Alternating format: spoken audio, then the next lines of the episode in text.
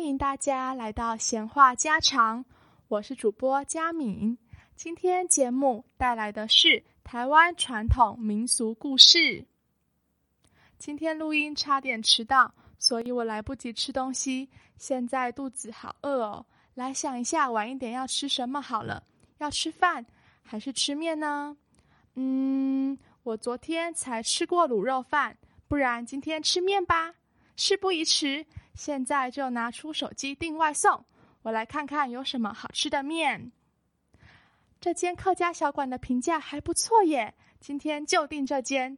说到客家美食，怎么能少了板条呢？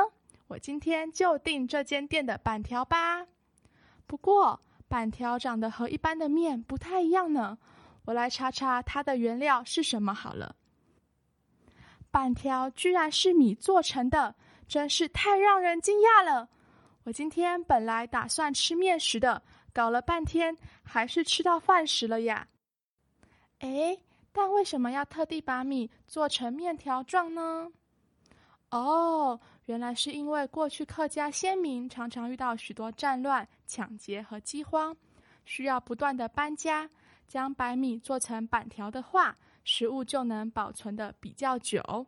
也能减少食物的开销。客家人大部分个性勤劳，生活的方式也比较简约。客家人常用各式各样的方法将食物加工后保存。板条的制作方式是将米磨成米浆，再平均倒入平的器皿，并将器皿放在蒸笼内蒸熟，直到它变成光亮透明的样子。板条做好后。可以煮成汤，或是翻炒成不同种类的板条料理。在台湾，有名的板条位于新竹的新埔以及高雄的美浓，这两个地方皆为客家板条的美食重镇。新埔板条与美浓板条最大的不同在于制作方式。新埔板条大多以纯米浆制作，因为不加太白粉，吃起来很 Q 弹。而且比较容易断掉，烹煮时多使用油葱酥调味，并搭配猪肉丝。而美浓板条常在米浆中混入少许太白粉，口感较有嚼劲。配料则是水煮猪肉片和美浓小韭菜。无论是哪个地区的板条，都具有当地独特的风味，是客家的传统好味道。此外，美浓人称呼板条为面帕板。其他地区则通称板条。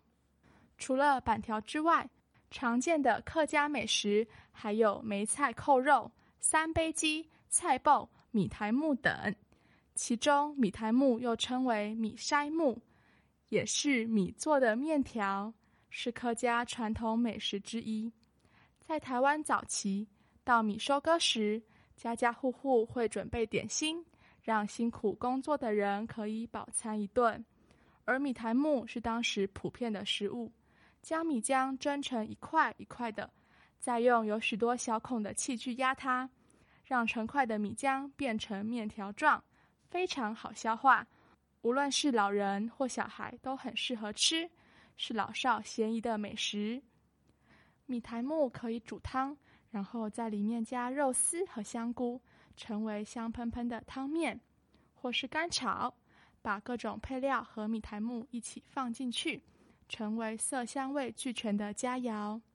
在现代，米苔木还有一种新的吃法，就是在串冰里加米苔木、糖水以及各种甜料，例如绿豆、珍珠等，是适合在夏天吃的甜食，消暑又美味。